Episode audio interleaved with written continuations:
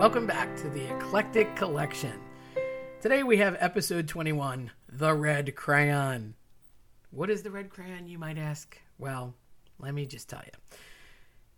When you're a little kid and you're in kindergarten and you're coloring and everything's cool and life couldn't be better, there's that notion that everybody suddenly needs the same color and people start to get crazy because they're like, Do you have any blues? I need a blue. Do you have a purple one? I need a purple one. And people start to get a little nutty. As you get older in life, the red crayon starts to translate into just because you're using a thing, have a thing, own a thing, people start to covet or notice that thing. And just because you have it, they want it, which is probably the worst reason to want anything.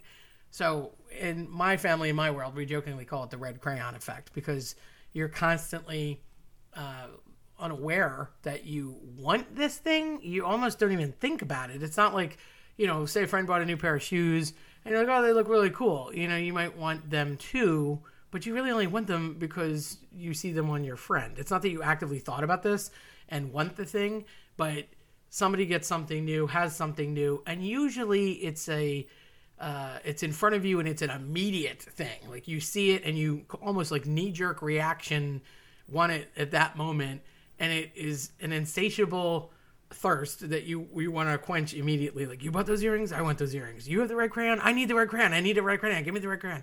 And you you generally want that thing and want to keep it and hang on to it.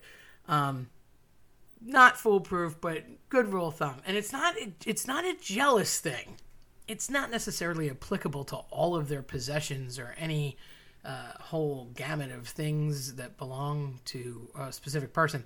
It's more like a targeted item that might have been, in your opinion, dangled in front of you or the new shiny toy kind of a thing. And you just specifically want that or are interested in that. It's not even that you really want it, you only want it because the other person has it and you happen to see it. Uh, my dogs do this all the time. You know, Murphy dog likes to play. He's a little puppy still, even though he's a mutant and grew to 25 pounds. We won't talk about that. Oh yeah, he won't be bigger than 10. Um, side note, but anyhow, uh, Mindy's 14. She's not having it. So a lot of times, if Murphy's playing with his little toy, um, she starts barking at him, or she'll want it. Or if I'm playing fetch with him, she'll want it, or just doesn't want him to have it Granted, that's in dog world, but people do this all the time. My mother is a notorious culprit of this. She'll see something, especially on TV, and I'm like, Mom, you're cute. I love you, but that's located in the fictional section of the library. Like, just because you saw it on a set of a TV screen doesn't mean that it necessarily exists or that we have to have it. So, um, she's funny like that. A lot of people are. I mean, we all are. There's definitely things we've seen and we're like, oh, that's cool. But it's not an advertising situation where they're trying to entice you to buy it or get it or do it. It's not that. And it could be an experience or uh, usually it's an item. But typically, you know, somebody has a thing and they just saw it. And it's not even that they're showing it off to you, it's just in passing. And then that person fixates on it and it becomes the red crayon. You have to have it. You want it. So I guess my two cents is really try to be happy with what you have because no one really gets what they think they're going to get um, that's kind of an anticipatory thing. Like the anticipation of death is worse than death itself. You never really get what you think you're going to get. Sometimes when you think a situation is going to be really bad, it turns out to be really good. In this case, maybe you think it'll be prosperous and it turns out uh, really negative and, and it's a poor situation, or you might think it's going to be a really poor result and it ends up to be a very good or prosperous situation. So fate's funny like that, you know. Fortune's wheels ever turning, so you really don't know what you're going to get. But that's a there's that old uh, expression, you know, be careful what you wish for, you will surely get it.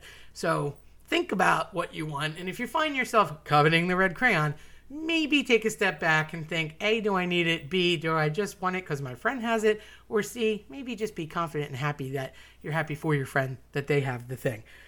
And I guess if not, you could always stalk them and steal it from them. Just kidding. Anyhow, if you liked what you heard, check us out at eclecticcollectionpodcast.com or follow us on your preferred platform. I'm Terry Tenaglia. Thanks for listening.